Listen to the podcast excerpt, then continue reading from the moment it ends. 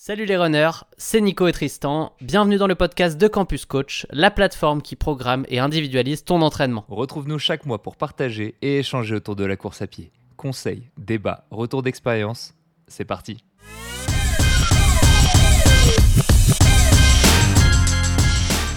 Bienvenue donc dans ce euh, Campus Talk, euh, le talk dans lequel on va discuter euh, course à pied, vous donner quelques petits conseils, essayer de vous partager quelques petites anecdotes et, et bien dans lequel on va essayer de progresser tous ensemble. Comme d'habitude, je suis accompagné de mon cher acolyte Nico. Et comment tu vas toi Nico? Au passage Bah écoute, moi ça va très bien. Enfin, ça va très bien. Il y a des hauts et des bas. C'est un petit, c'est bien, c'est que je suis pile dans le sujet qu'on va parler aujourd'hui, donc ça va mettre, ça va mettre très familier. Euh, quand on s'entraîne, bah, il y a des moments euh, plus faciles que d'autres. C'est pareil dans la vie. Et au final, euh, on vit tous la même chose. C'est ça qui est important aussi.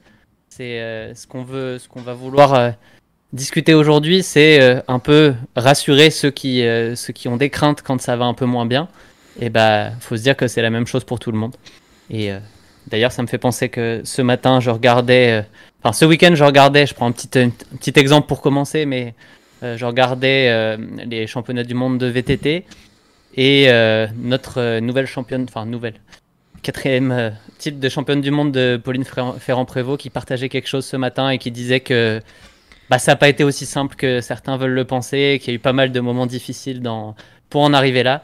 J'en doutais pas trop, mais c'est bien quand, quand les sportifs pros se mettent à partager ça parce qu'il fut un temps où c'était non, non, tout roule. Moi, je partage juste que ça va bien tout le temps et, et la réalité, c'est que, c'est que même pour eux, c'est, et surtout pour eux, j'ai envie de dire, il y a des moments compliqués et il faut être fort pour arriver, aller jusqu'au bout.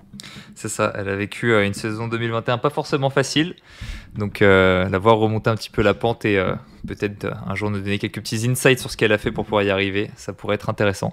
En attendant, ça sera, ça sera à nous de nous donner, de vous donner nos propres insights. D'ailleurs, avant de commencer, c'est vrai que ce sujet de la préparation parfaite, c'était un sujet qui semblait te tenir, euh, te tenir un peu à cœur. En tout cas, quand tu l'as proposé, je sais pas, je, sentais que euh, il y avait un petit truc au fond de toi qui, voulait qu'on en parle, peut-être euh, des expériences passées. Ah bah, en fait, j'ai envie de te dire toutes les toutes les courses préparées. Je pense pas que je pense pas que j'ai déjà eu une course où, je me dis ah la prépa était parfaite, il n'y a pas eu un accro, tout a bien été de A à Z et on y va. Je suis sûr de pense que le, doute, l'incertitude euh, et, l'adaptation, ça reste le maître mot de, de l'entraînement. J'aurais pu dire de l'entraînement d'un coureur amateur, mais puisque je viens de dire juste avant, de l'entraînement en général de tout le monde. C'est euh, être à l'écoute et, s'adapter pour faire au mieux en fonction de, son contexte.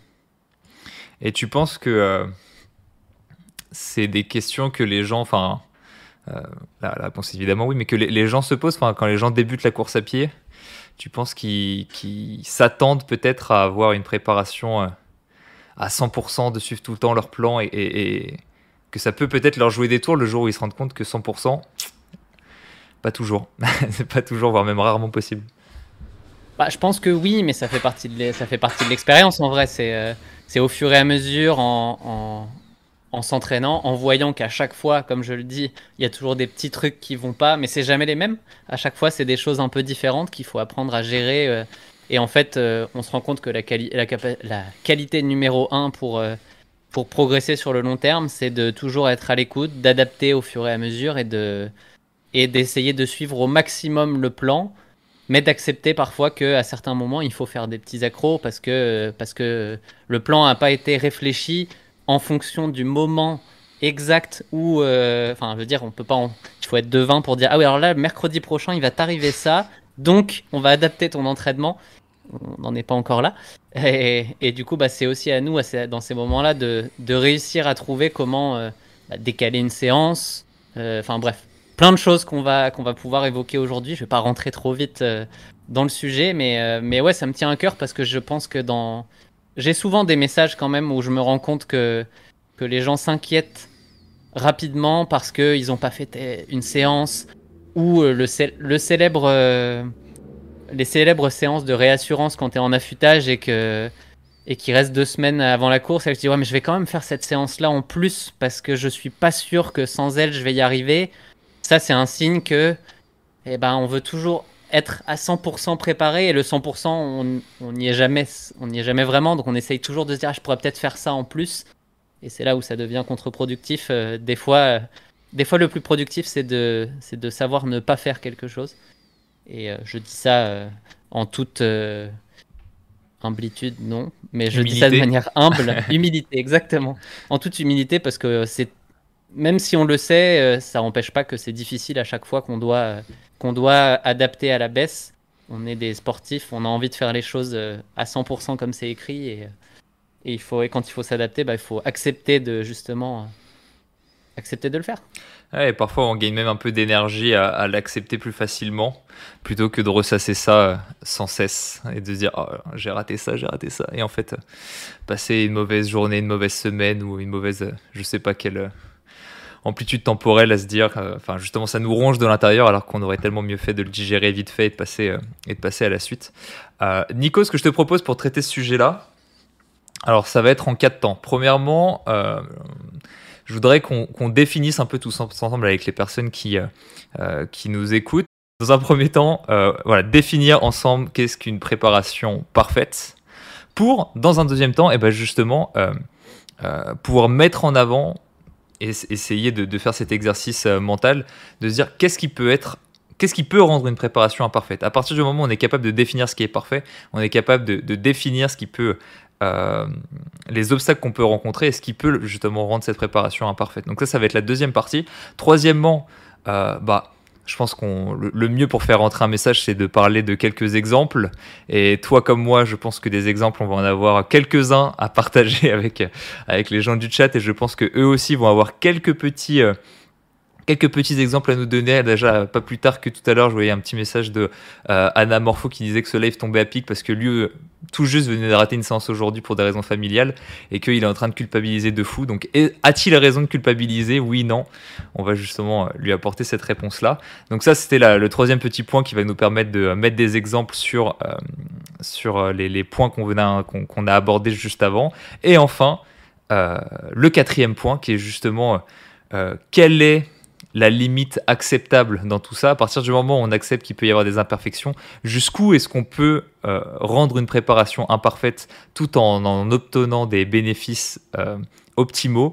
Bah voilà, ça va être cette limite acceptable qu'on va, va essayer de, voir ensemble et de voir bah, justement si Anamorpho va devoir culpabiliser ou si eh bien, euh, il va échapper à la douane et qu'il va pouvoir rentrer l'esprit tranquille. Est-ce que ça te va comme programme?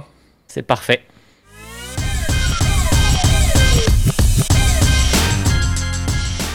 Eh ben, première, euh, première partie. Première partie, définition d'une préparation parfaite.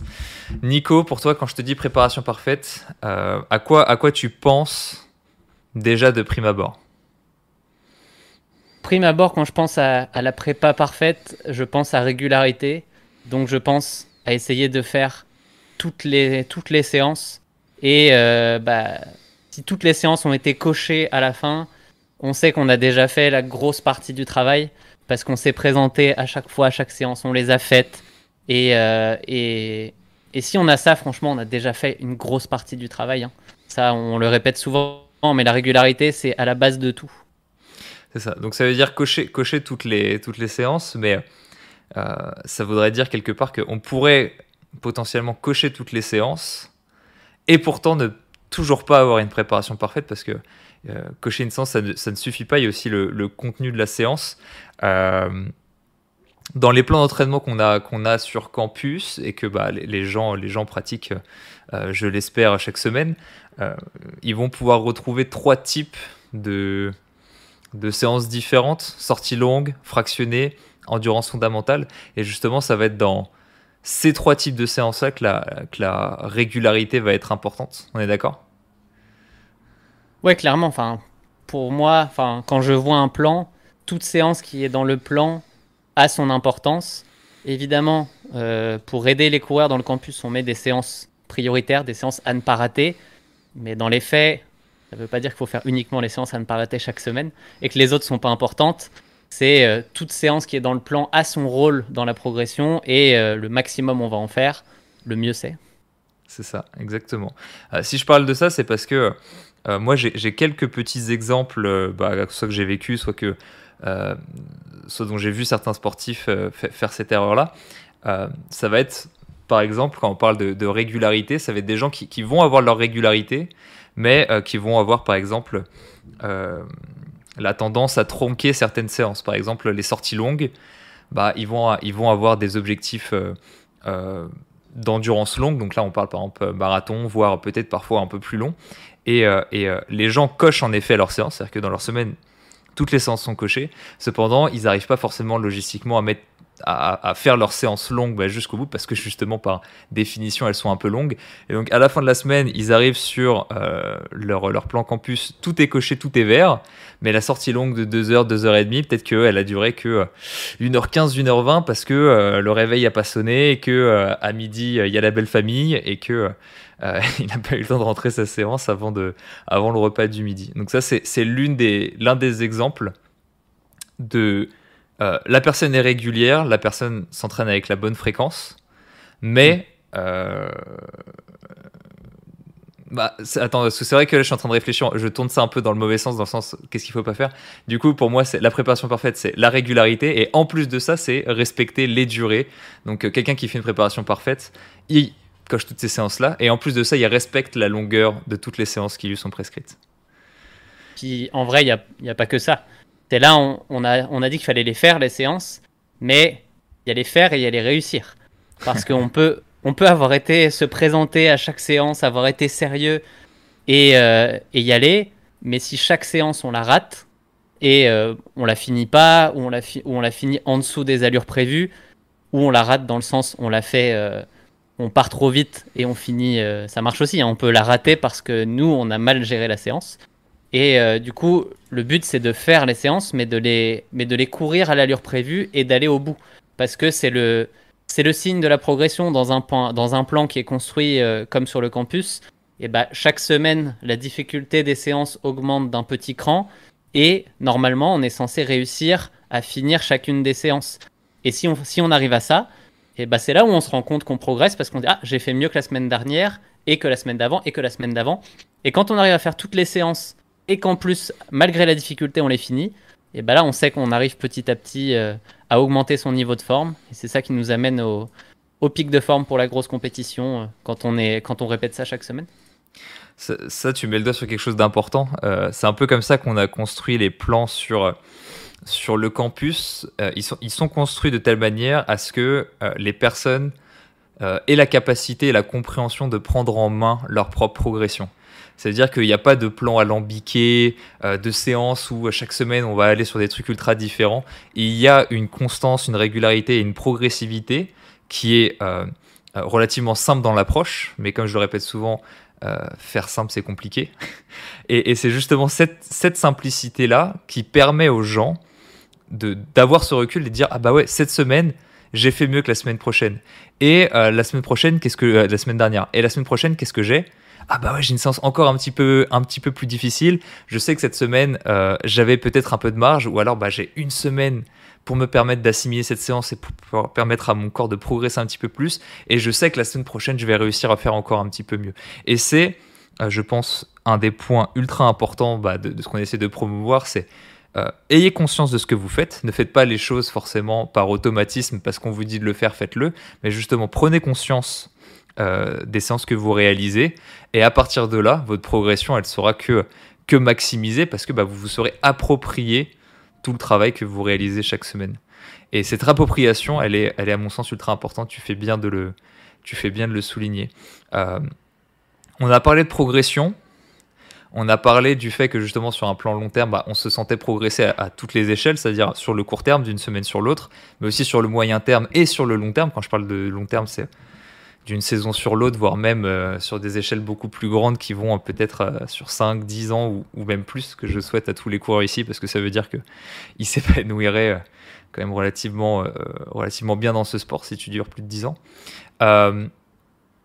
cependant, cette progression, donc on a déjà parlé ici de plan infini un petit peu. Donc cette préparation n'est parfaite qu'à partir du moment où, en effet, on fait toutes ces séances, on respecte toutes les durées, on respecte euh, tous les objectifs de séance, c'est-à-dire tant sur les intervalles que sur les vitesses, que sur ce que tu veux.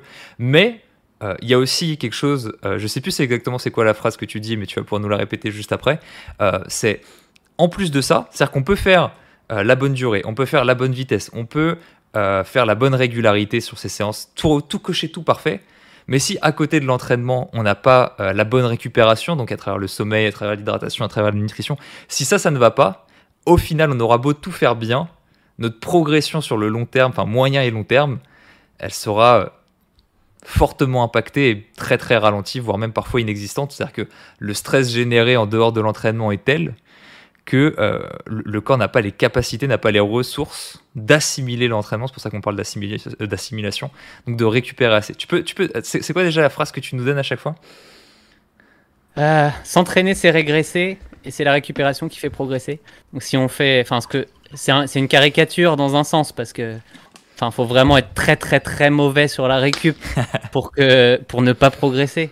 Mais dans les faits, si on si on fait une grosse séance et je prends toujours cet exemple parce que parce que je l'ai fait à une certaine époque euh, quand j'étais jeune, mais tu fais une grosse séance et puis après qu'est-ce que tu fais le soir? Tu pars en soirée et euh, et tu te couches très très tard et tu manges très très mal et tu t'hydrates euh, pas avec de l'eau et du coup, et tu espères progresser, et en bout de ligne, tu comprends pas pourquoi bah, je m'entraîne dur et ça donne rien. Bah, c'est parce que la récupération est aussi importante que l'entraînement pour, pour progresser. Donc évidemment, ça ne veut pas dire qu'il faut faire zéro écart dans son quotidien et il faut être au taquet sur tous les sujets, mais plus on va être bon sur euh, respecter ses heures de sommeil, euh, manger correctement au global et rester hydraté toute la journée, et plus on va progresser. Et là, on, cite encore une fois les sommeil, nutrition, hydratation.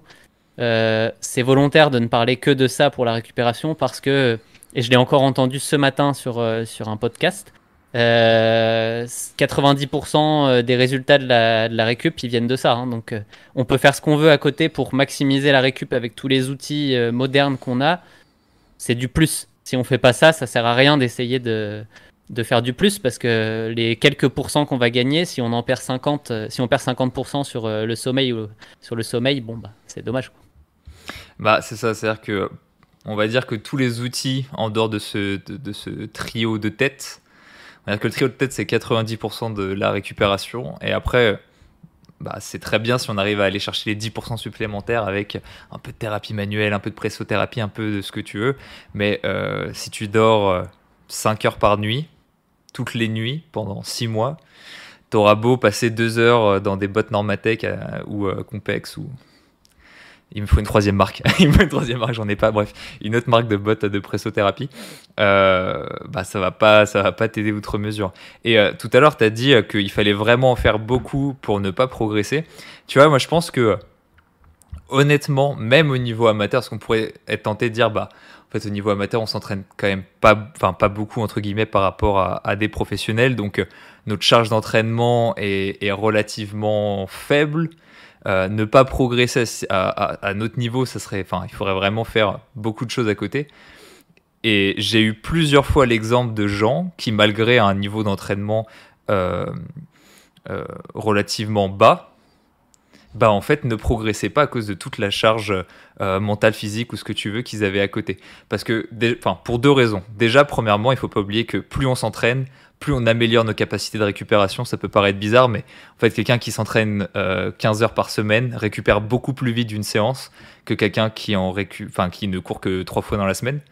C'est-à-dire que là où, bah, pour celui qui s'entraîne 15 heures, qui a un gros volume, en, euh, je sais n'importe quoi, 6 heures, il va avoir récupéré cette séance, alors que quelqu'un qui court que 3 euh, fois par semaine, ça va peut-être lui prendre 24-48 heures pour en récupérer. Donc c'est aussi pour ça que euh, plus on s'entraîne, plus on peut s'entraîner. C'est très, c'est très, comment dire, non, non, non, logique. Je vais te prendre un exemple concret qui date d'aujourd'hui. Ce matin, j'ai fait 1h20. C'était un footing, mais je suis en en période très avancée de mon entraînement marathon. En tout début de prépa marathon, ça aurait été une sortie longue en fait. Et au bout d'une heure vingt, j'aurais été, euh, j'aurais été claqué, j'aurais été mangé. Là, ce matin, c'était la petite sortie euh, business as usual et, euh, et, la sortie longue maintenant, c'est 2h30. Donc, je sais que ce 1h20, je vais en récupérer beaucoup plus vite que si qu'il y a 3 ou 4 mois quand j'étais en début de prépa et où j'étais beaucoup moins en forme. Donc, sur, ça marche sur le long terme si on s'entraîne beaucoup, mais même à l'échelle d'une prépa, on peut le voir. Ça, c'est en début de prépa. Euh, bah, chaque séance, on prend du temps à en récupérer. Et plus on, monte le volume et enfin, ou l'intensité progressivement, plus on va, se, on va être capable d'y arriver. Et c'est pour ça que quand on est sur une prépa marathon, bah, le 2h30, finalement, quand on est rendu là, on se dit Ah, ça va. Le marathon, je le vois beaucoup moins. Euh, beaucoup moins difficile, c'est pas le mot, mais je le vois beaucoup plus euh, atteignable que qu'il y a quelques semaines encore, quand le 2 h était difficile. C'est ça, exactement.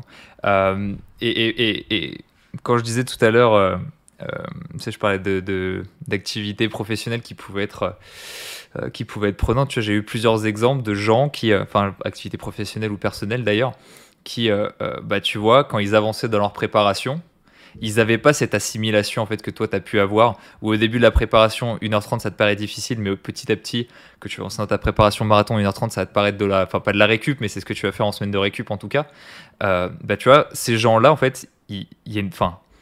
Vraiment, quand je repense à ces exemples, c'était tellement flagrant dans le sens où plus, enfin, plus ils s'entraînaient, on était dans l'incapacité d'augmenter la charge ou volume ou quoi que ce soit. Et rien que maintenir, c'était ça demandait déjà une énergie folle. Et à partir du moment où la personne réussissait à résoudre la charge professionnelle ou personnelle, parce que très souvent c'est temporaire, euh, genre c'est, enfin, c'est là où tu te rends compte que le corps c'est dingue. Vraiment, du jour au lendemain, la personne, elle gagne genre, enfin, en une semaine, elle va gagner 10 secondes sur son seuil, et puis encore 10 secondes sur son seuil, et t'es en mode, mais ça s'arrête J'ai encore un exemple. je, sais, j'en ai beaucoup des exemples en ce moment, mais bon, je spoil un petit peu le, prochain épisode d'Imparfait qui n'est pas encore sorti, mais c'est pas grave. Euh, ceux qui étaient sur Strava de toute manière l'ont vu. La semaine dernière, le mercredi, euh, ça allait pas bien. J'avais 4 fois 10 minutes au seuil J'en ai fait deux et sur le troisième, j'ai explosé en commençant à, à, ralentir en fait. Donc pour moi, c'est ça exploser. Il y a exploser où on décide et, euh, exploser où on voit les allures ralentir alors qu'on est, euh, on se sent euh, à fond. Et là, du coup, ça, c'est le signe que c'est pas la peine d'insister, ça marchera pas. Donc le 4x10, j'en ai fait deux, donc 20 minutes à peu près au total. Et pourtant, le dimanche, bah, je suis passé à la séance suivante quand même, mon plan est un peu stretché parce que j'ai un mariage en fin de semaine. Bref, ça c'est autre chose qu'on pourra discuter plus tard. Mais euh, du coup, j'avais le 3x15, la petite séance euh, reine euh, qui me faisait très peur pour le coup. Et, ah, le 3x15 au seuil, il est très bien passé. Enfin, très bien. Fini dans la difficulté, évidemment, mais dans une difficulté toute, à toute proportion gardée par rapport au fait que le mercredi, j'étais incapable de faire des 10 minutes. Donc voilà, euh, j'ai juste euh, récupéré de ce qui m'avait euh, empêché d'être d'être à 100% le mercredi. Et encore, et comme tu le dis, c'était juste pour appuyer ce que tu disais, parce que mon, le corps est une machine tellement exceptionnelle qu'en quelques jours, en adaptant deux trois petits, deux trois petites choses, on se retrouve à, à remettre tout à plat.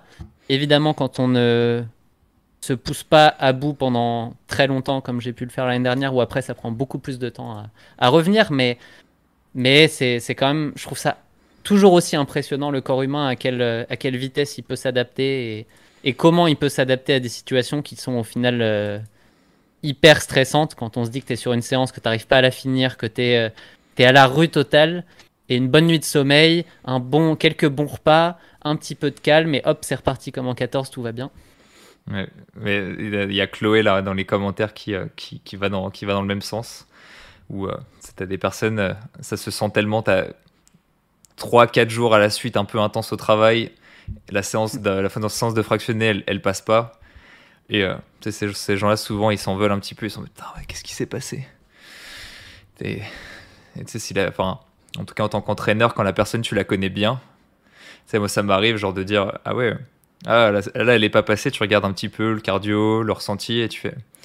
T'as dormi combien de combien d'heures, genre les trois dernières nuits? Et là, là t'as la personne qui est en mode, oh, tu sais, là avec, avec mon enfant, euh, c'est vrai que là cette nuit j'ai dormi que 3 heures, et puis la nuit précédente j'ai dû finir un dossier, j'en ai dormi 4, et t'es en mode, ah, voilà.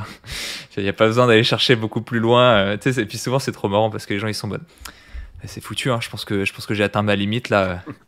je pense que je, suis destiné à régresser. J'ai 40 ans, je peux pas, je peux pas faire autrement. oui, on va essayer de trouver d'autres solutions quand même. Je suis sûr que si on pousse un petit peu, on peut trouver des raisons assez faciles. Euh, Là, là, on a parlé donc euh, la préparation parfaite. Euh, juste, je fais un petit résumé parce que on prend, en plus, ça nous fait venir plein d'exemples et, c'est vrai qu'on digresse un tout petit peu, mais c'est parfait. Euh, donc la définition parfaite, la, la, définition de ce qu'est une préparation parfaite, excuse-moi, c'est une préparation dans laquelle on fait toutes les séances, une préparation dans laquelle on respecte toutes les durées une préparation dans laquelle on respecte aussi euh, toutes les intensités, ça veut dire à la fois faire les intensités et les atteindre. Et euh, c'est aussi une préparation dans laquelle on met en place euh, un équilibre entre l'entraînement, le pro et le perso qui nous permet une, une, assimilation des séances parfaites pour pouvoir progresser au, maximum de notre potentiel.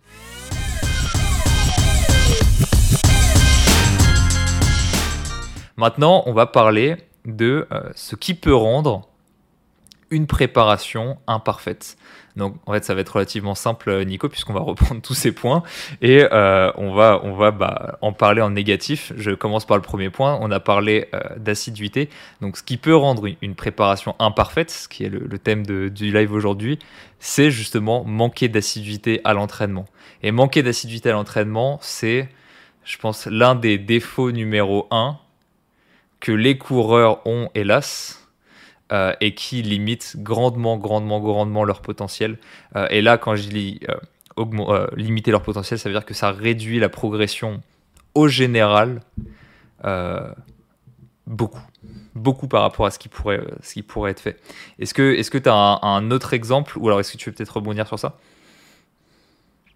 Bah non, je suis, je suis assez d'accord avec toi. Enfin, l'assiduité, elle est, elle est souvent compliqué à maintenir. On n'est clairement pas là pour dire que, que c'est simple d'être euh, assidu à l'entraînement chaque semaine, chaque mois, pendant, bah, pendant des mois pour une prépa et voire des années si on veut vraiment avoir une belle progression à long terme. Mais malheureusement, on n'est pas là non plus pour cacher la réalité. C'est le critère numéro un des... pour progresser sur le long terme, c'est d'être là tout le temps en fait. C'est de, c'est de réussir à avoir l'assiduité la plus haute possible tout le temps. C'est ça le critère numéro un pour progresser. Après, quand on dit, euh, quand on dit assiduité, euh, on parle pas forcément de réussir 100% des séances tout le temps. J'imagine que je, vais te poser la question de manière plus, euh, plus, plus franche, mais c'est quoi, un, quoi un bon taux d'assiduité par rapport à son, son plan d'entraînement du coup, on en parlera euh, juste après dans ce qu'est les limites acceptables, mais, pour, pour, pour, euh, non, mais pour, pour, la suite? non, on l'a dit au début euh, quand on a fait le sommaire, mais grosso modo, pour, si jamais il y a des gens qui partent du live maintenant parce qu'il il est 21h30 et qu'il faut aller coucher les enfants, on parle de 90-95%. c'est très largement acceptable. Donc voilà, ça, laisse quand même une bonne marge, une bonne marge de manœuvre euh, dans, son plan. Euh, tout à l'heure, on va parler, on va passer relativement vite dessus, mais ce qui peut rendre une préparation imparfaite, euh, c'est le fait de raccourcir les sorties longues. Donc ça, ça, ça va plutôt intéresser les gens qui préparent des, distances longues. Alors à la fois longues pour eux et à la fois longues dans l'absolu. C'est-à-dire que un marathon est long pour tout le monde, par exemple. Mais euh, par exemple, un semi-marathon. Bah ouais. Un semi-marathon, quand même. Enfin, parce que par exemple, je prends ton exemple à toi. Demain, je te demande de courir un semi-marathon. Tu vas être capable de courir un semi-marathon. Mais si tu ne respectes pas la durée de tes sorties longues euh, de manière, de façon régulière, ça peut un peu moins bien se passer. Après, c'est vrai que ça t'impactera moins que quelqu'un qui va débuter, par exemple. Et euh, pour qui, par exemple, bah, déjà courir 5 km, c'est déjà, c'est déjà une, grosse, une grosse charge d'entraînement, c'est déjà impactant pour le corps. Bah, pour cette personne-là, c'est pour ça que je parle de longueur d'objectif euh, vis-à-vis de, chacun et dans l'absolu. Je fais aussi la différence parce que euh, si tu manques de sortie longue, tu pourras quand même courir 10 km vite. pour toi, ça, ça t'impactera pas. Alors que quelqu'un pour qui c'est son premier 10 km, qui a commencé la course à pied ou, euh, qui revient de blessure, j'en sais rien, bah là peut-être que les sorties longues vont, jouer, euh, vont jouer un tout petit peu plus. Est-ce que tu as un, autre exemple de ce qui peut rendre euh, une préparation imparfaite? Bah, Tout à l'heure, je parlais des séances de fractionnés et euh, du fait qu'il fallait les, les réussir. au final, bah, évidemment, un des critères qui fait qu'une préparation est imparfaite, c'est qu'on ne réussit pas ces séances. Ne pas réussir ces, ces séances, ça peut prendre plein de formes. Au final, il y a le fait de, bah, on en parlait un peu tout à l'heure, mais d'arriver fatigué sur sa séance. bah, si on arrive fatigué, il y a de grandes chances qu'on la finisse pas ou qu'on donne beaucoup plus d'énergie que ce qu'on devrait pour cette séance et que ça nous coûte aussi dans la suite de l'entraînement en générant encore plus de fatigue. Et ça peut être un cercle vicieux après qui fait qu'à un moment ou à un autre, on va rater une séance. Faut pas regarder seulement euh, le court terme, des fois d'une séance à l'autre. Ça peut être d'une semaine à l'autre et les conséquences arrivent un peu plus tard. Euh, il peut aussi y avoir, euh, il peut aussi y avoir l'envie au final. Mais ça, à titre perso, c'est rarement quelque chose qui me, qui me perturbe, mais je sais que, en fait, ça dépend comment on prend l'envie. Parce que l'envie, le, le fait de ne pas avoir envie d'y aller, ça m'arrive, mais ça, c'est la, c'est la flemme. On, le vit tous à un moment ou à un autre. Il y a entraînement, on est posé, on est bien, on a la flemme et on n'a pas envie d'y aller. Mais je sais qu'une fois dedans, une fois que je suis parti, une fois que je suis dans la séance, moi, je sais que ça, ça disparaît et c'est le manque d'envie n'est jamais arrivé pendant une séance. Mais si on n'a pas envie, qu'on accepte de ne pas y aller, quand on est dans le canapé et qu'on a la flemme, bah là, euh, on peut s'en prendre qu'à nous-mêmes. Et ces séances-là, j'ai envie de dire, c'est celles qui ne devraient euh, jamais, euh, jamais être loupées parce que si c'est juste de la flemme et que c'est pas une fatigue, une grosse fatigue, c'est là que c'est difficile des fois de juger parce que elle est où la différence entre fatigue et flemme? Parfois, on peut avoir l'impression qu'on a la flemme alors qu'en fait, on est juste cramé de sa semaine. Mais des fois, Parfois, on est juste cramé mentalement de la semaine et ça va juste nous faire du bien d'aller courir et on va se rendre compte dedans que c'est euh, que c'est une, belle séance qui nous attend. Donc, faut, faut aussi réussir des fois à se dire bon, j'y vais, on verra et, euh, et ne pas s'autoriser juste rester dans le canapé. En tout cas, quand on est dans une préparation euh, avec un objectif au bout et qu'on veut l'atteindre. Hein. Si on n'a pas d'objectif et qu'on est juste en mode je m'entraîne pour, pour le plaisir, bon bah pourquoi aller, pourquoi aller courir dans ce cas-là si, si on n'a pas envie d'y aller? Ouais, parce que je vais revenir euh, sur les deux points, mais euh, euh, c'est vrai que c'est pas trop bah, les gens qui vont être sur le campus par essence, parce que nous on propose des séances intenses, mais il y a des gens qui veulent juste courir pour le plaisir de courir, et pour qui faire des fractionnés, genre, ils en ont carrément pas envie, parce que par définition, un fractionné ça va quand même être dur, quand bien même il y a des fractionnés faciles, le but c'est pas d'être euh, sur des séances un peu quasiment euh, à la mort à chaque fois. Hein. Bien au contraire d'ailleurs, ces séances sont que très ponctuelles dans les plans. Mais euh, mais il y a des gens pour qui juste j'ai envie de faire mes séances cool, j'ai juste envie de faire du jogging et laissez-moi tranquille avec vos 30 secondes vite, 3 minutes récup. J'ai pas envie de sprinter, j'ai pas envie de faire de VM, j'ai pas envie de faire de seuil, j'ai juste envie de courir. Et à, partir de ce moment-là, bah, c'est vrai que c'est pas grave, mais si notre objectif principal c'est de progresser, il faut accepter le fait qu'il y a tout un pan de la progression euh, dont on ne bénéficiera pas. Euh, moi, j'aime bien, j'aime bien prendre, enfin, simplifier ça de cette manière-là. C'est, pas aussi facile que ça, mais en tout cas, c'est, une bonne vulgarisation. Mais il y a des adaptations dans le corps qui vont nécessiter euh, du volume. C'est pour ça que le volume d'entraînement est aussi bien corrélé statistiquement à, la performance absolue. Mais il y a des adaptations qui vont aussi nécessiter de l'intensité. Et c'est pour. Il y en a d'autres évidemment qui vont pouvoir se développer euh, allègrement avec les deux. Mais c'est pour ça que euh, la vérité n'est ni dans le tout volume ni dans le tout intensité. Euh, il y a des époques avec différentes modes où les gens voulaient courir 300 km semaine et puis deux ans après il y a des gens qui voulaient courir que 80 km mais faire les 80 km au seuil. Voilà, on a, eu à chaque fois des tout volume ou des tout intensité, mais la, la vérité est très souvent justement pas, pas dans les extrêmes mais au milieu et et c'est à la fois. Enfin, c'est justement l'utilisation des deux qui vont nous permettre de, progresser un petit peu. Donc, si on, a, si on rate ces fractionnés parce qu'on n'a pas envie d'en faire, c'est pas très grave, mais euh, on, accepte le fait de euh, fermer la porte à toute cette progression liée à l'intensité.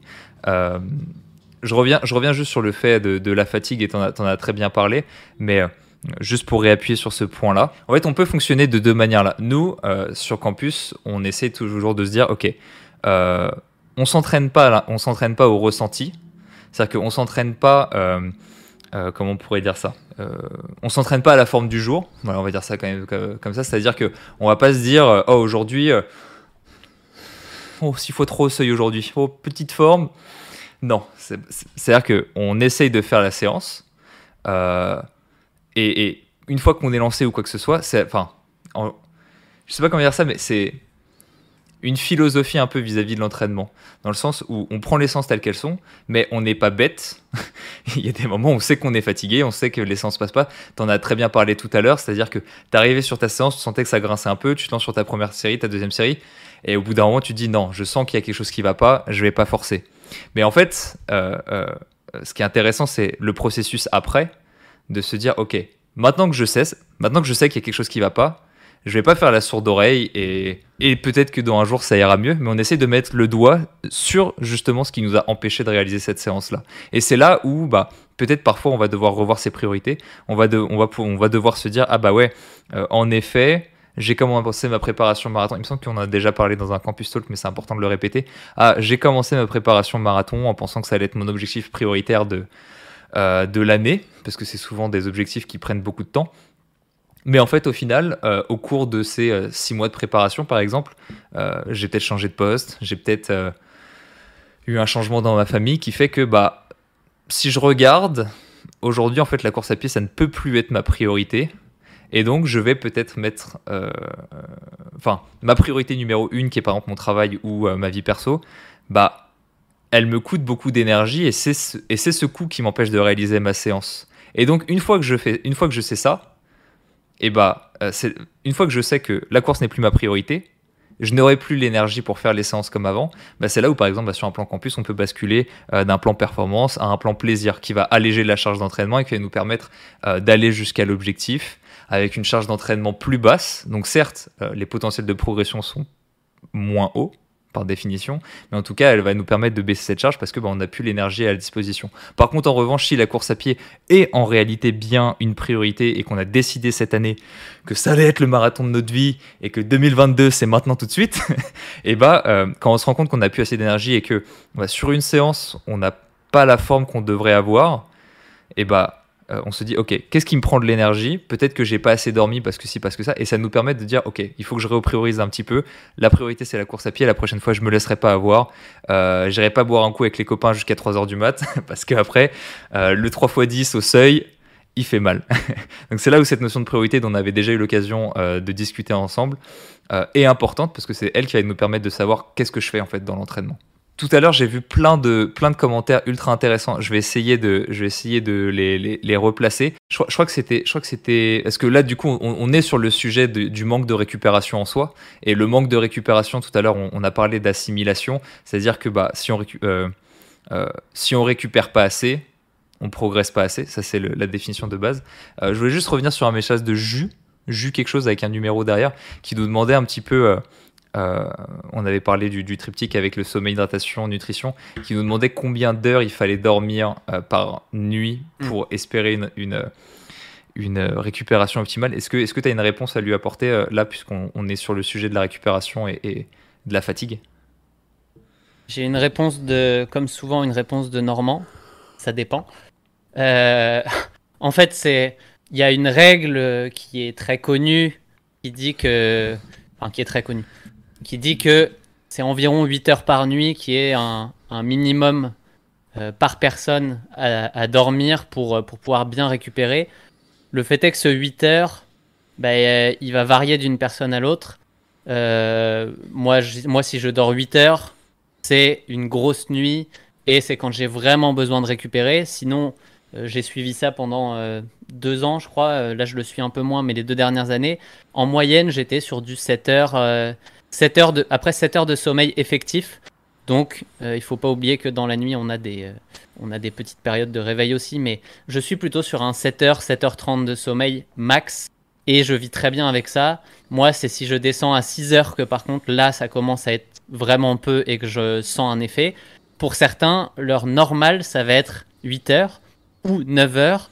Et du coup, c'est quand ils vont descendre bah, un cycle de moins, 60 à 90 minutes. Euh, euh, qui vont vraiment le sentir. Donc ça, c'est très individuel et en, vérité, euh, chacun sait combien il a besoin de dormir. Ou alors, il suffit qu'il euh, note, note pendant quelques temps son heure de coucher et son heure de réveil si il ne met pas de réveil.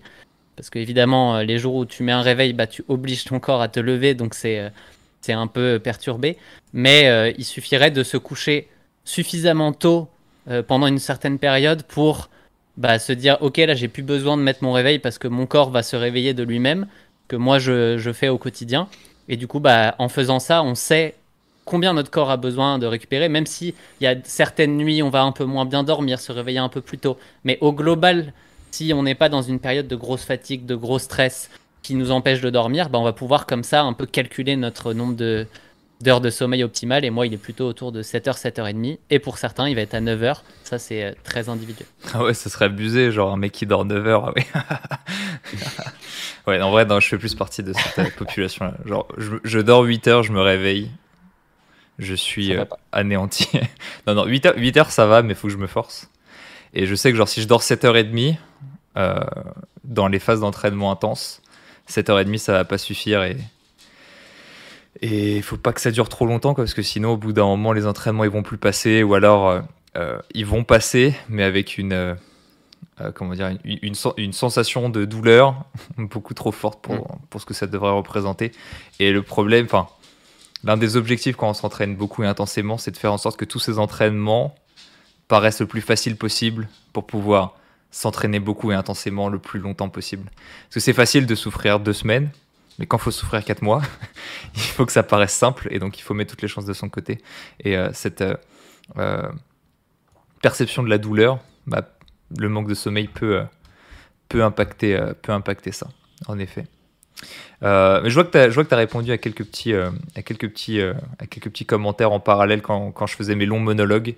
Donc c'est parfait. Juste avant de passer à la suite, on va aller sur des cas un petit peu précis. Donc là, on va remonter un petit peu dans le chat, aller chercher les quelques petites questions qu'on a eues parce que on les voit on les voit passer. Après, des fois, il faut qu'on les retrouve parce qu'on est quand même en live et il y a eu d'autres messages depuis, mais, on va réussir à les retrouver. Euh, euh, il y avait un message intéressant sur euh, l'endurance fondamentale, puisque bah, il y a quand même, ça représente une gigantesque partie de la préparation et du volume qu'on fait. et la question, c'était, ok, ne pas respecter ces intensités, ça peut rendre une préparation imparfaite mais euh, on parle souvent du fait de courir ses endurances fondamentales trop vite. Est-ce que c'est possible de courir ses endurances fondamentales trop lentement, ce qui rendrait en fait la préparation imparfaite? Qu'est-ce que tu en penses toi? Moi, je pense pas. littéralement, je vais te donner un, encore un exemple, mais euh, en ce moment, je suis vraiment en forme physiquement. Euh, mon endurance fondamentale sur le campus, je crois qu'elle est entre 4,30 et 5 minutes, si je ne me trompe pas. Et euh, bah, en fait, ça m'arrive régulièrement de dépasser les deux bornes. Euh, ce matin, je suis un peu quand même mon cardio pour être sûr que je suis dans les clous. Ce matin, j'étais plutôt à 4,25. Un jour où je suis fatigué, j'ai aucun problème à courir à 5,15, 5,20, enfin 5,30. Je sais pas, en fait, je regarde pas l'allure. Un jour où je suis fatigué, c'est j'y vais tout doux, je fais le temps qui est prévu, point. Et euh, pour moi, il n'y a, a, a pas de problème à courir plus lentement, sauf dans le cas où courir plus lentement nous, nous donne une impression bizarre. Ça arrive à certains. Moi, je sais que j'ai aussi j'ai une limite où à partir d'une certaine vitesse, j'ai plus ma foulée. En fait, j'ai l'impression que je, je perds plus d'énergie à courir parce que je suis pas habitué à courir comme ça.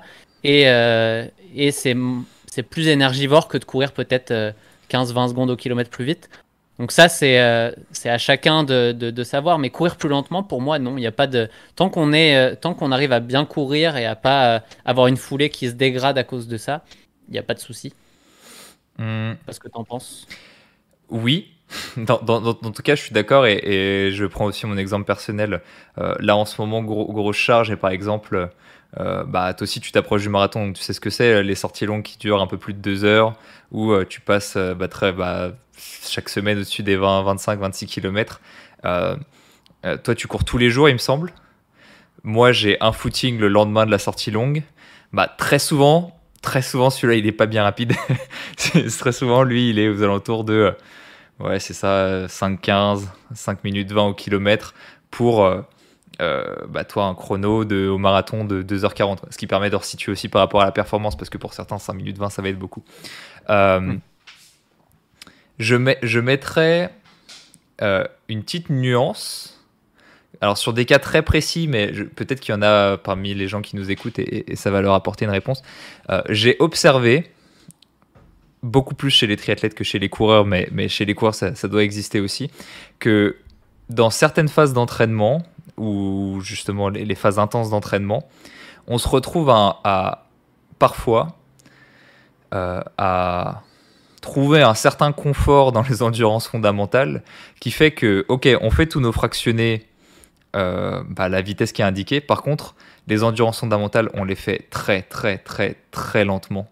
Et c'est comme si toi, par exemple, sur tes 7 séances par semaine, tu dois avoir 4 footings, quelque chose comme ça. Et c'est comme si tes 4 footings, tu les courais genre en 5.30. Parce que tu es en mode, ouais, c'est bon, en fait, je fais, euh, je fais mes fractionnés, je fais ma sortie longue avec mes allures marathon, etc. Et en fait, tous tes footings, tu les ferais très, tu les ferais très, très lentement.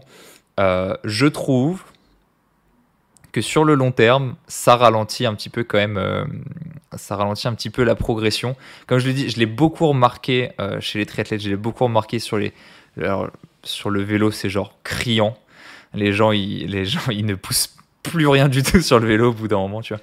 Et, euh, et c'est intéressant de, c'est intéressant de se dire, ok, en fait, pourquoi est-ce que tu pousses plus sur tes endurance mentales? Est-ce que c'est justement parce que t'es fractionné, t'es sorti longue te prennent beaucoup trop d'énergie? Est-ce que c'est encore une fois en dehors de l'entraînement? Euh, tu as des sources perso professionnelles qui te prennent beaucoup d'énergie et du coup tu compenses en faisant tes endurances fondamentales euh, lentement?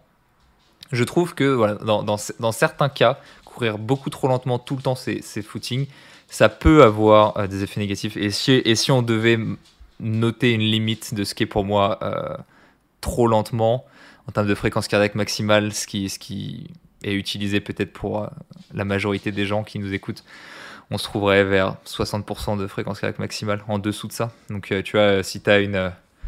Oh, pourquoi est-ce que j'ai voulu me lancer dans un calcul? Attends, je serai calculette parce que faire une erreur de calcul en direct, c'est la honte. Tu vois, pour quelqu'un qui a une fréquence cardiaque maximale de 180, ce qui est mon cas et, le tien presque. Tu vois, ça fait, ça fait à peu près 110 battements par minute. Donc, c'est qui est quand même, c'est quand même relativement bas. Mais euh, tu vois, par exemple, euh, hier lundi, donc ouais, euh, enfin, le lendemain de sortie longue, j'étais à 110 battements par minute de moyenne. tu vois, on n'en est pas non plus très très long. Ouais, non, je suis, je suis assez d'accord avec ça. Et en réalité, moi, enfin, j'aime bien utiliser toutes les plages d'endurance fondamentale. Enfin, je parle de plages. Sur le campus, on donne une plage de 30 secondes. En général, sur tous mes footings de la semaine, j'utilise tout.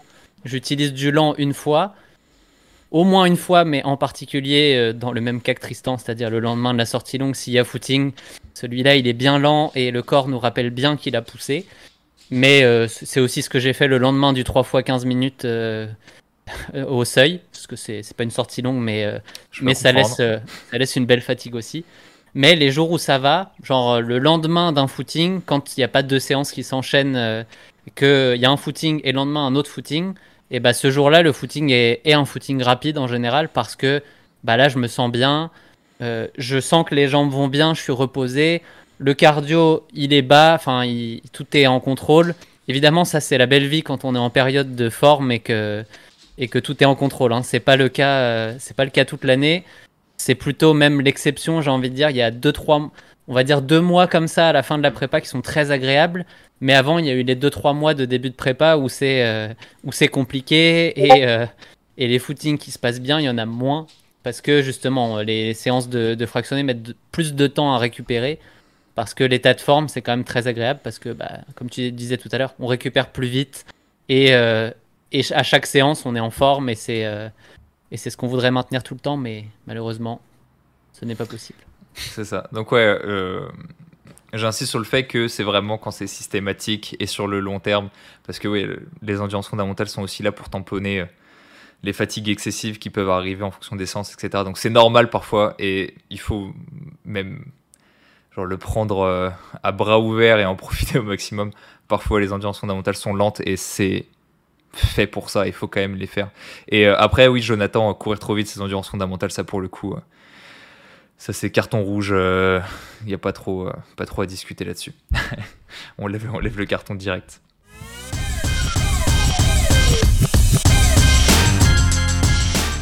Euh, on, a déjà parlé de beaucoup d'exemples depuis le, début de ce live. Est-ce que tu aurais d'autres exemples pour toi à partager avec les gens qui nous écoutent de préparation que tu as déjà réalisées par le passé et qui se sont pas passé parfaitement et qui se sont bien terminés ou non qui est bien, c'est que, enfin, je, je, pense à du récent. J'irai peut-être chercher un peu plus loin dans le passé après. Euh, allez, je vais prendre deux exemples. On va d'abord prendre l'exemple qui s'est euh, mal fini, qui est le marathon de Prague en 2018, il me semble. Commence à dater un petit peu.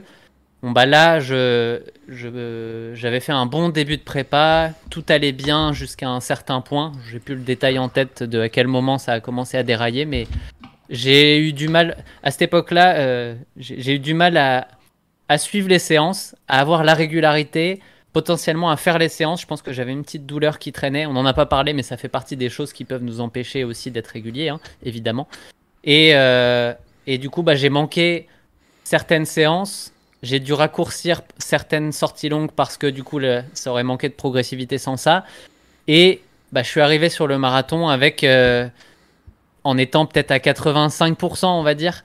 Et euh, à 85% sur un marathon, ça pardonne pas, surtout quand on est jeune et, et con, j'ai envie de dire, et, qu'on n'adapte pas l'allure. Parce qu'on se dit non, non, c'est bon, ça va passer, je garde l'allure qui est prévue, c'est bon, je gère, il n'y a pas de souci. Bon, bah ça, se, ça marche pas. Donc j'ai dû perdre 10 minutes sur le marathon ce jour-là. Ça paraît pas tant que ça, 10 minutes de perdu, hein, mais euh, elles font chaque minute, je dirais même chaque seconde de perdu euh, fait très très très mal euh, quand on est dedans. Donc c'est beaucoup. Et à l'inverse, si je prends bah, la prépa pour le marathon de Boston, qui allait très très bien jusqu'au mois de mars, jusqu'à ce que j'ai la petite alerte au tendon d'Achille qui m'oblige à louper certaines séances, adapter le programme, à ne pas faire. J'ai quand même loupé 3-4 séances euh, bah, importantes qui ont fait que je n'étais pas pour moi à 100% non plus. Mais là, pour le coup, vu que j'avais eu les 3-4 mois d'avant qui s'étaient bien passés, bah, j'étais peut-être à 95% de, séances réalisées, peut-être peut 92, mais euh, dans la fourchette de. Euh, du correct en fait. Pas à 100%, mais largement suffisant pour, pour, aller, faire le, pour aller atteindre l'objectif ou en tout cas bah, en être proche. Parce après, euh, évidemment, on ne peut pas refaire la course et on ne peut pas refaire la prépa. Il y a des choses qu'on pourrait changer, mais, mais tout ça fait que. c'est pour ça que moi je dis il y a toujours quelque chose qui arrive parce que ça peut être professionnel, ça peut être personnel, ça peut être euh, avec euh, un événement familial, ça peut être tout simplement une petite douleur qui nous empêche de faire quelque chose, une baisse de motivation en pleine prépa, euh, je sais pas, il y a plein de choses qui peuvent arriver. Je, ne sais pas si on peut appeler ça des imprévus, mais en réalité, oui, tout ce qui n'est pas prévisible est un imprévu. Donc, donc au final, tout ce qui peut nous arriver dans une prépa et qu'on ne pourra pas prédire à l'avance va arriver. Il faut toujours se partir avec cet état d'esprit de voilà le plan, je vais essayer de faire le maximum pour, euh, pour le suivre, mais je sais qu'il y a des moments où il faudra être...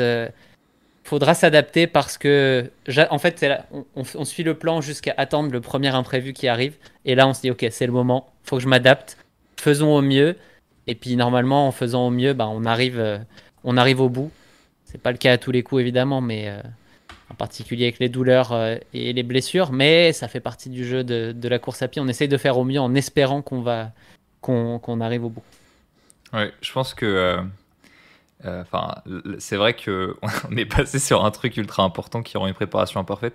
les imprévus, c'est vrai que c'est les imprévus font, font, ça aurait été la, la, dernière est peut-être la plus, la plus importante euh, des, variables qui peut nous faire euh, rendre une préparation imparfaite. Et euh, c'est la manière dont on, va les, dont on va les gérer qui va permettre de savoir si, si justement, si justement on, on arrive le plus, le plus en forme possible le jour de la course ou non. Euh, d'ailleurs, juste après, là, on, donnera quelques petits conseils aux gens pour euh, essayer de. Enfin, qu'ils puissent améliorer un peu leur. Euh, comment faire logistiquement pour pallier les imprévus. moi, juste comme on est sur la partie exemple, je, vais, je vais rebondir aussi un peu là-dessus. moi, j'ai deux exemples qui me sont venus, qui me sont venus en tête. Le, le, premier, le premier exemple d'une préparation imparfaite, c'était à l'époque, euh, le premier marathon que j'ai préparé, c'était donc en 2017, marathon d'Amsterdam. Et euh, c'est vrai que bah, la course à pied prenait pas à l'époque autant de, place dans ma vie que ce n'est le, c'est le cas aujourd'hui. Donc en termes de priorité, c'était pas la priorité numéro un, autant te le dire. Et euh, je me souviens avoir passé une semaine, deux semaines de vacances en Crète, je crois, je crois que c'était une semaine. Mais genre trois semaines avant la course. c'est que j'ai pris ma semaine de vacances tranquille, à manger comme un petit cochon. Et, et c'est vrai que aujourd'hui, aujourd'hui, c'est pas quelque chose que je referais. Mais tu vois, c'est le type de truc qui est en mode Ah, au moment de la préparation la plus importante, qui est la dernière phase de préparation, où normalement, et c'est ce dont on va parler juste après, où tu essayes de faire en sorte, ok, début de la préparation, j'avais quelques jokers, est-ce que je les ai utilisés ou non, ça, ça dépend, mais en tout cas, en fin de préparation, j'essaie de faire en sorte de ne pas utiliser de joker. J'essaye de juste, à ce moment-là, de tout faire en sorte de prévenir les proches, les copains. Ok, euh, là, les gars, pendant 4 semaines, il faut que la préparation spécifique se passe bien. ça fait euh, X mois que je m'entraîne, mais là, là, c'est là où. C'est maintenant que ça se passe, quoi. C'est là où. Tu vois, on, a, on, a, on a tendu des fils rouges, on a, on a résolu des énigmes. Et là, on, s'apprête à trouver le meurtrier. Et tu vois, c'est pas maintenant qu'il faut lâcher. Donc ouais, euh, euh, j'ai fait ça. Et au final, ça s'est bien passé quand même, puisque euh, j'avais réalisé mon objectif. Donc comme quoi, malgré ça, le fait d'avoir été bien assidu avant, de ne pas avoir raté de séance, le fait de... En plus, je crois que j'avais fait quand même un petit footing dans la semaine pour pour me donner bonne conscience entre deux buffets à volonté, fait que au final ça s'est bien passé parce que bah euh, j'ai pris mes j'ai pris mes 5% euh, de, joker. J'ai fait 95% de la, j'ai fait 100% jusque là et j'ai pris mes 5% de joker en une semaine et, ça s'est bien passé. Euh, j'ai un autre exemple à partager parce que ça revient sur sur un petit, un petit exemple qu'on a eu dans les commentaires de quelqu'un qui disait que à chaque fois il avait tendance à trop prioriser ses entraînements et que quand il ratait un entraînement, bah, c'était un peu la double peine parce que après, il y avait un peu son, sa famille qui en pâtissait parce que il, ressassait peut-être un petit peu trop fort. Je sais que, alors évidemment, quand je, c'était dans la préparation dans laquelle je suis maintenant, euh, quand je suis loin de mon objectif, euh, j'essaye d'être le plus régulier possible parce qu'en fait, en soi, c'est une accumulation dans le temps et, et c'est pas parce qu'on est loin de l'objectif que ça n'a pas d'impact sur le jour de la course, bien au contraire. Mais euh, j'essaye vraiment de faire ce travail, de se dire, par exemple, tu sais, quand tu es en déplacement ou quand tu es en vacances ou quoi que ce soit, euh, quand tu rates un entraînement ou quand tu as un imprévu et que tu n'arrives pas à, t'organiser autour de cet imprévu pour pouvoir garder euh, l'entraînement tel qu'il était prévu initialement, euh, de vraiment lâcher prise et de se dire, ok, la séance, elle est morte. C'est pas très grave. De toute façon, je sais qu'une préparation, c'est pas 100%. S'il y a une séance qui saute, en vrai, ça va bien se passer. Et, et avoir ce relâchement. Il faut vraiment s'agripper, tu t'agrippes à, à, la falaise le plus longtemps possible. Mais à partir du moment où tu t'es rendu compte que tu pourras pas, tu, pourras pas passer là, tu pourras pas remonter dessus, tu pourras pas euh, placer cette séance. T'auras beau te, triturer l'esprit tant que tu veux, t'auras beau faire ce que tu veux. Les journées elles feront toujours 24 heures et il y aura toujours que 7 jours dans une semaine. Euh, donc tu pourras pas placer cette séance. Et une fois que tu l'as accepté, ça, c'est vraiment le lâcher prise de ok Maintenant, je vais profiter de ma soirée, je vais profiter euh, du barbecue que j'ai, j'en sais rien, tu vois. Mais euh, je vais pas me miner le moral pour, euh, pour ça. J'ai fait le taf, j'ai fait les 100%. Hmm. Puis en vrai, c'est la même chose. Enfin, je repense à l'exemple de ma séance ratée la semaine dernière. C'est la même chose. C'est du moment où tu te rends compte dans la séance que les chronos commencent à dériver, que ton intensité est au maximum, que tu es en train de péter, bah Aujourd'hui, ça marche pas. Ok, bah, Joker sur la séance d'aujourd'hui, même si le Joker est une, c'est une bonne raison. C'est ok, faut pas insister. On passe à autre chose. On a loupé une séance. Ben, c'est pas grave. Si c'est une séance comme ça, euh, c'est pas celle-là qui va faire la différence sur la prépa. Et moi, en plus, enfin, je, je sais pas ce que. Moi, louper une séance comme ça, je me dis ok, c'est bon, c'est loupé. Par contre, je vais faire euh, tout ce qu'il faut pour euh, changer ce qui a pas été euh, avant, du coup, et me, présenter à la prochaine encore plus euh, reposé, encore plus disposé pour la faire. Et euh, si c'est possible, évidemment, dans, notre quotidien, hein, parce que si c'est un truc long terme, évidemment, là, c'est plus compliqué. Mais, là, c'est ce que j'ai fait. Je, savais que le dimanche, j'allais refaire du seuil pour le coup, et j'étais en mode, je veux être à 100% sur la séance de dimanche. Bah, déjà pour valider que c'est pas un problème de forme, en fait c'est toujours intéressant de se dire euh, je, veux être sûr que je l'ai cette je l'ai dans les jambes. Bon j'en étais convaincu. Et du coup bah, quand on réussit cette séance là après là de 3 4 une semaine euh, une semaine après je sais pas quand est-ce qu'elle arrive et ben on se retrouve en mode reposer euh, c'est pas reposer je voulais dire comme mot dispo. Non non c'est après la séance quand tu l'as réussi d'être tu es es encore plus confiant en fait. Tu es en mode, ok, c'était bien un accro dans la prépa, tout va bien, c'était le petit pourcentage euh, qui arrive dans toutes les prépas, tout est revenu à la normale, on reprend comme si de rien n'était et, euh, on perd pas de confiance. C'est euh, faut, jamais perdre confiance sur une séance dans tous les cas, parce que. Le corps humain, on le disait tout à l'heure, est une belle machine. Des fois, c'est aussi une machine incompréhensible. Et ça peut arriver qu'une séance ne passe pas. On ne sait pas pourquoi, on l'explique pas. Ça arrive pas toutes les semaines. Hein. Si ça arrive toutes les semaines, c'est on, on peut problème. forcément l'expliquer. Mais euh, une séance de temps en temps, ça peut arriver que ça passe pas. C'est pas grave. On l'oublie, on passe à la prochaine et on se concentre pour être, euh, pour arriver à 100% sur la prochaine. Mmh. Et, et, ça, c'est important parce que ce type de raisonnement là, je pense que là, là si, on, si, on, si, on, nous écoute parler, on pourrait se dire, bah, en fait, il, c'est facile de se trouver des excuses pour ne pour pas faire ses entraînements. Mais ce qui est intéressant, c'est que les gens qui manquent d'assiduité de base, ils vont pas se poser toutes ces questions. Ils vont pas, ils vont pas, ils vont pas porter autant d'attention à ce genre, à ce genre de choses. Donc, euh, en fait, c'est les gens qui sont le plus assidus pour qui euh, rater une séance, ça fait le plus de mal. Et en fait, c'est à eux que rater une séance fait, enfin, a en réalité le moins d'impact. Euh, on, réutilisera cette phrase.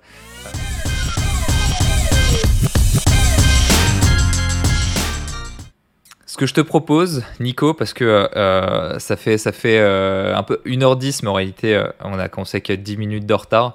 je te propose de, de passer à la, à, la dernière, à la dernière étape, un petit peu.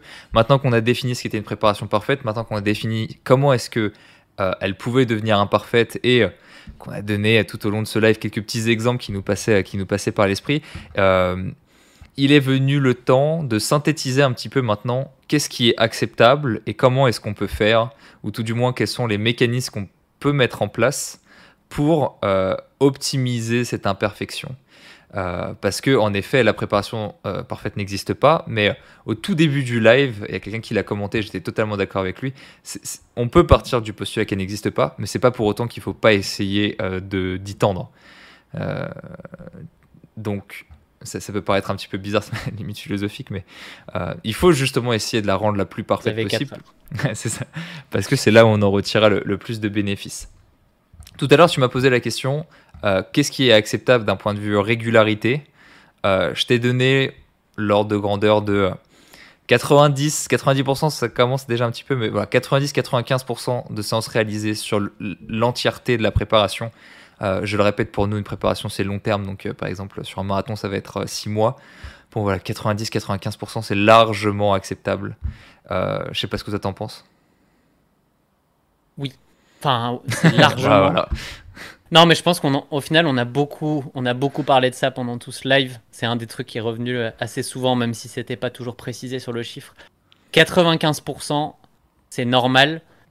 90% ça va encore. Après, évidemment, plus on descend euh, en pourcentage de séances réalisées, plus, plus ça se discute. Mais sur le campus, on considère que 95% de séances réussies, c'est la normale en fait. Si vous en faites plus, bah, tant mieux. C'est du bonus en fait. Je, vous le dis, hein, on est entre nous. C'est, comme ça qu'on considère euh, un plan d'entraînement. Il y a des jokers, comme on le disait depuis tout à l'heure, parce que la vie demande euh, des jokers. Et, et c'est comme ça. Mais si vous faites 100% des séances, ça sera encore mieux que le 95%. On on n'est pas là pour dire, ok, alors je vais me planifier trois séances euh, que je vais pas faire dans tout le plan. C'est pas ça évidemment. Mais comme tu disais, en fait, on vise de faire le 100%. Si ça marche, c'est bien. Si on doit adapter, c'est prévu, c'est comme ça, c'est euh, c'est anticipé. Ouais. Et, euh, et ce qui est important, c'est quand on a notre plan d'entraînement, et sur campus, c'est pour ça que euh, ça nous tient à cœur de euh, dire aux gens quelles séances sont prioritaires, quelles séances ne sont pas prioritaires, c'est parce que euh, à partir du moment où on sait qu'une séance va sauter, c'est important de se poser la question, ok, quelle séance je fais sauter? Parce que l'impact qu'il y aura à la fin ne sera pas tout à fait le même. Est-ce que je fais sauter ma sortie longue? Oui, non. Quel objectif est-ce que je prépare? Est-ce que c'est un marathon? Est-ce que c'est un 5 km tu vois, déjà, c'est pas les mêmes enjeux. Euh, si j'ai deux fractionnaires dans ma semaine, lequel des deux est-ce que je dois prioriser vis-à-vis -vis de l'objectif que j'ai? Voilà, tout ça, tout ça euh, fait en sorte que prioriser les séances qui sautent quand elles doivent sauter euh, peut optimiser un peu la, perte qu'on pourrait potentiellement avoir. Donc ça c'est important de bien essayer de voir un peu son entraînement. ça, revient sur ce que je disais tout à l'heure, mais de le comprendre, d'assimiler ce qu'on fait, de comprendre pourquoi est-ce que les choses sont prioritaires et pourquoi elles ne le sont pas, et de faire des choix en, connaissance de cause. Euh, je sais pas si ça se passe pour toi comme ça, mais je sais que euh, si je prends mon exemple, jusqu'à aujourd'hui, euh, j'ai pas souvent pas atteint mes objectifs, ça m'est arrivé évidemment, mais euh, très souvent, il y a, des, sur des gros objectifs où j'ai mis longtemps à m'y préparer, euh, genre, tu sais, tu t'y prépares pendant six mois, et le jour de la course, tu fais, enfin, tu remplis l'objectif que tu t'étais fixé, et tu es en mode, ah punaise, je pensais pas que j'allais réussir parce que dans ma préparation, il s'est passé ci, il s'est passé ça. tu sais, j'ai eu cette réflexion une fois, et en fait, je l'ai eu genre trois fois, quatre fois, cinq fois, jusqu'au moment où je, me suis rendu compte que, ah oui, en fait, enfin, ça arrivera jamais le moment où. En fait, tu auras toujours le truc de dire, ah, imagine si euh, il s'est passé ça. Tu vois, par exemple, là, je me suis cassé la main euh, il y a six semaines de ça. Et je sais pas encore parce que j'ai pas réalisé la course, tu vois, mais ça se trouve, ça va très bien se passer le jour J. Et le premier truc que je vais me dire en franchissant la ligne si j'atteins mon objectif, c'est Ah, imagine si je m'étais pas cassé la main. tu vois Bah, ça, je pense que c'est normal, c'est humain. Et euh, si je reprends mon exemple de, Boston où j'ai atteint mon objectif, mais je savais que euh, la fin de prépa n'a pas été optimale. Je sais que j'en ai chié sur les 8 derniers kilomètres. J'ai été, je me suis employé pour l'atteindre. Et du coup, je me suis posé la question de me dire, mais hmm, si j'avais pas eu ce petit problème au tendon, si j'avais pas fait, parce que j'ai trouvé un petit peu les raisons qui ont pu l'amener jusque-là, et j'étais en mode de refaire l'histoire. Et à un moment, je me suis dit, ouais, mais Enfin, justement, ce, sujet de la prépa parfaite n'existe pas. C'est avec des si, comme on dit, on pourrait mettre euh, Paris en bouteille. C'est si j'avais su avant, bah, j'aurais fait différemment. Super, mais comme euh, personne n'a cette euh, capacité, bon, bah, il y a, des grosses erreurs qu'on peut éviter. Et puis, il y a plein de. La vérité est une somme de petits facteurs. Enfin, la vérité, non. Ce qui se passe est une somme de petits facteurs qu'on ne peut pas anticiper, en fait. en tout cas, on peut pas tous. On n'est pas une tour de contrôle avec un algorithme dans la tête qui prend tous les trucs et qui dit ah, attention ça il faut faire ça.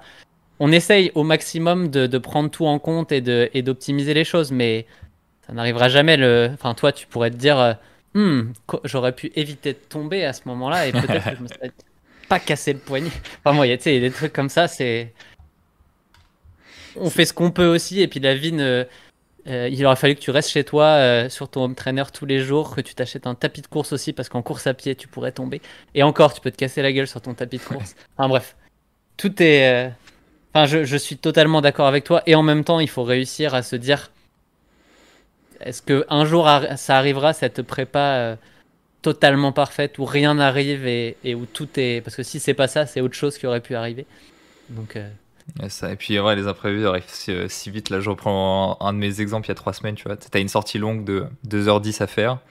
Euh, faut que tu fasses un trajet dans la journée euh, parce que tu pars en vacances et tu es en mode, ok, je n'ai pas 2h10 à la suite à faire. je n'ai pas, pas dans mon agenda 2h10 à la suite. Il va falloir que je fasse quelque chose. Et tu sais, tu fais genre 40 minutes le matin, 1h10, le, 1h30 le, le soir et tu es en mode, ok.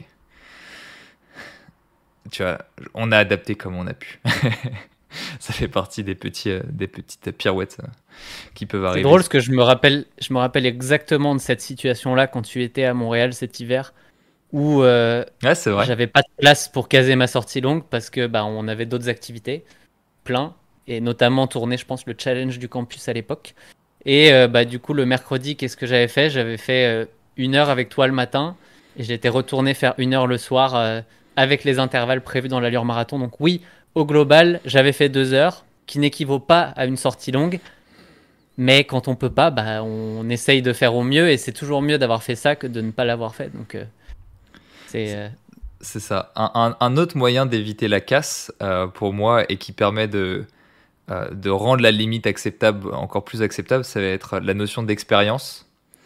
quand je dis que ça permet de limiter la casse, c'est parce que plus on a d'expérience, on en a parlé un petit peu tout à l'heure quand on parlait de la longueur des sorties longues, euh, plus on court depuis longtemps, plus on est un coureur aguerri, plus justement en fait notre corps a un peu appris euh, a appris la course à pied. Je sais pas si ça se dit, est-ce que c'est pas c'est pas un apprentissage, mais euh, c'est là où par exemple bah voilà rater un petit fractionné, rater une petite endurance fondamentale de manière très ponctuelle va avoir très très peu d'intérêt. Là où un débutant, ça va avoir beaucoup plus d'enjeux. on pourrait même quasiment faire la comparaison en se disant, oh, un débutant, une séance, déjà, ça va le faire progresser. Parce qu'en en fait il est tout neuf et il fait un fractionné et puis le mec il a déjà gagné euh, deux secondes sur son seuil. C'est pas aussi simple que ça mais c'est un, peu l'image qu'on en a.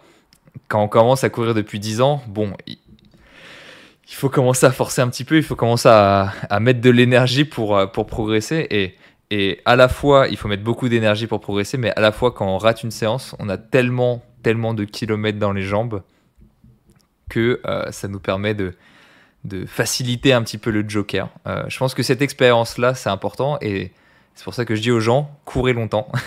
Faites en sorte de planifier votre pratique, non pas sur le court terme, mais sur le long terme pour pouvoir avoir la capacité de, de, de, bah, de gagner en expérience simplement.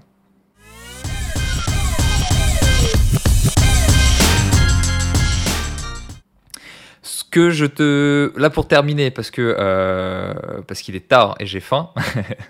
Euh, pour terminer, euh, je voudrais qu'on synthétise avec les gens quelques conseils pour justement optimiser ses chances, optimiser un petit peu dans l'imperfection pour rendre sa préparation le, plus parfait possible. Est-ce que tu aurais un premier conseil à donner, à donner aux gens? Je dirais que le conseil, le... pour moi, qui est le plus important, qui est lié à la régularité, mais qui en fait va plus loin, c'est de, c'est de voir à long terme. Euh, c'est de ne pas regarder euh, l'entraînement par séance, par semaine, même par mois. En fait, c'est de se dire, déjà de le regarder sur sa prépa au complet. On en a pas mal parlé, le 95% de séances réussies.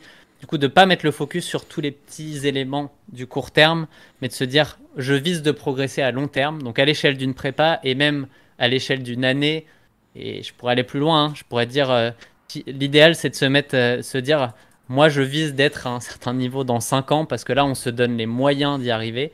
Donc, penser long terme, quelle que soit la situation, c'est la bonne, euh, c'est la bonne idée.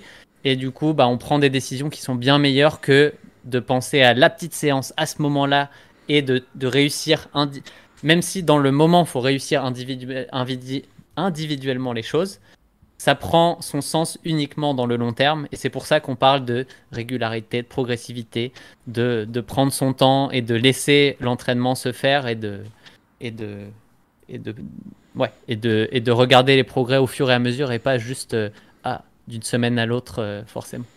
Ouais, bah, de toute façon, nous, c'est ce qu'on promet beaucoup avec Campus. Hein.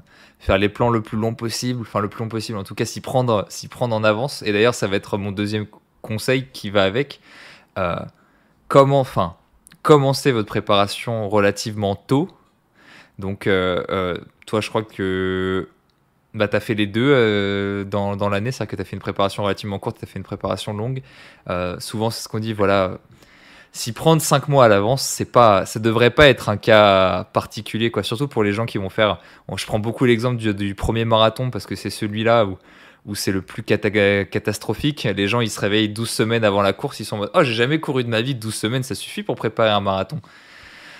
Bah, pff, si t'es talentueux, oui, mais dans le, enfin, dans le meilleur des cas, et quoi qu'il arrive. Euh, quoi qu'il arrive, ça va pas être très, très bon pour ta santé, quoi. Mais euh, mais il y a intérêt à s'y prendre vraiment à l'avance. Tu vois, déjà 16 semaines, c'est déjà un gros pas.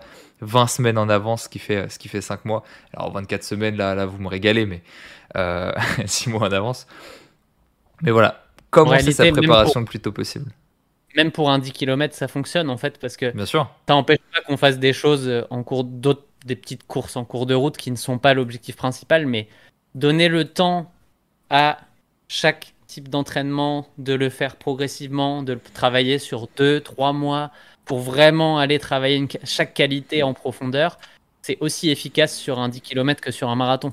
C'est juste que sur un marathon, ça prend d'autres, euh, ça prend d'autres tournures qui sont euh, euh, limiter les risques de blessures. Bah, ça marche aussi pour un 10K, mais ça marche encore plus pour un marathon. Limiter les risques de blessures en étant beaucoup plus progressif sur les sorties longues, qui n'existent pas sur un 10 km, ou en tout cas qui ne sont euh, beaucoup moins longues. Ça ne veut pas dire qu'il n'y en a pas, mais, euh, mais on a beaucoup moins de stress sur son corps quand on va faire euh, maximum 1h30 de sortie longue que quand on va chercher des 2h30. on va chercher un 2h30 et qu'on a fait 2 h la semaine d'avant et 1h30 la semaine encore d'avant. Je caricature, mais. Ouais, ça va. Quand, quand on a planifié, quand on a, quand on pourrait dire modulé, modé, enfin bref, les plans les plus faciles, enfin les plans marathon les plus courts pour les personnes les moins entraînées sur la version 2 du campus, donc ils font 12 semaines. Genre même moi j'étais c'est débile quoi. Genre faites pas un marathon de 12 semaines si, si vous avez jamais couru et que vous êtes un ultra débutant. Genre laissez-vous du temps, faites-vous ce cadeau quoi. Genre votre préparation sera beaucoup plus plaisante. La course aussi. Et la course aussi, quoi. Parce que marcher 20 bornes, c'est long. Hein. C'est long et, ça fait plaisir à personne. Euh, est-ce que tu aurais un, troisième conseil pour, euh, euh, optimiser ses chances de faire une bonne préparation? Je vais te laisser y aller, Tristan. J'ai un, un, petit blanc. ok. écoute, moi, moi j'en ai, moi j'en ai un autre. on pourrait résumer avec la phrase qu'on célèbre prévenir, c'est mieux que guérir. Et c'est vrai qu'on n'a pas beaucoup parlé de blessures dans ce live, mais parce que les blessures font partie des imprévus entre guillemets, parce qu'on peut avec un entraînement intelligent, essayer de le prévoir et de diminuer ses risques de blessure. Mais euh, euh, je crois qu'en plus, les, les, les, les, statistiques de blessés en course à pied sont catastrophiques. Donc, euh, certes, on peut optimiser ses chances, mais parfois, bah, voilà, parfois ça arrive.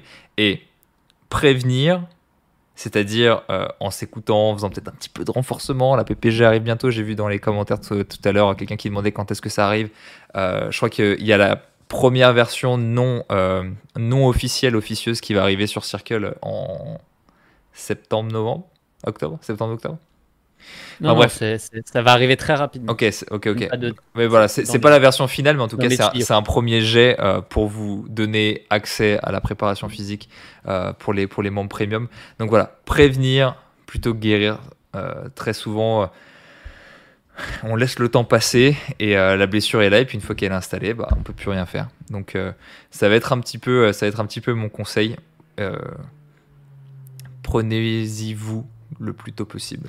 Essayez de et puis prévenir, ça peut être aussi on pourrait, on pourrait twister ça, mais voilà, ça veut dire respecter ses EF. parce que si on a tendance à courir trop vite, bah, on met pas ses chances de son côté. ça va être être le plus progressif possible. Et ça revient après sur le fait de s'y prendre le plus tôt. Parce qu'évidemment, plus on a de temps, plus on est progressif.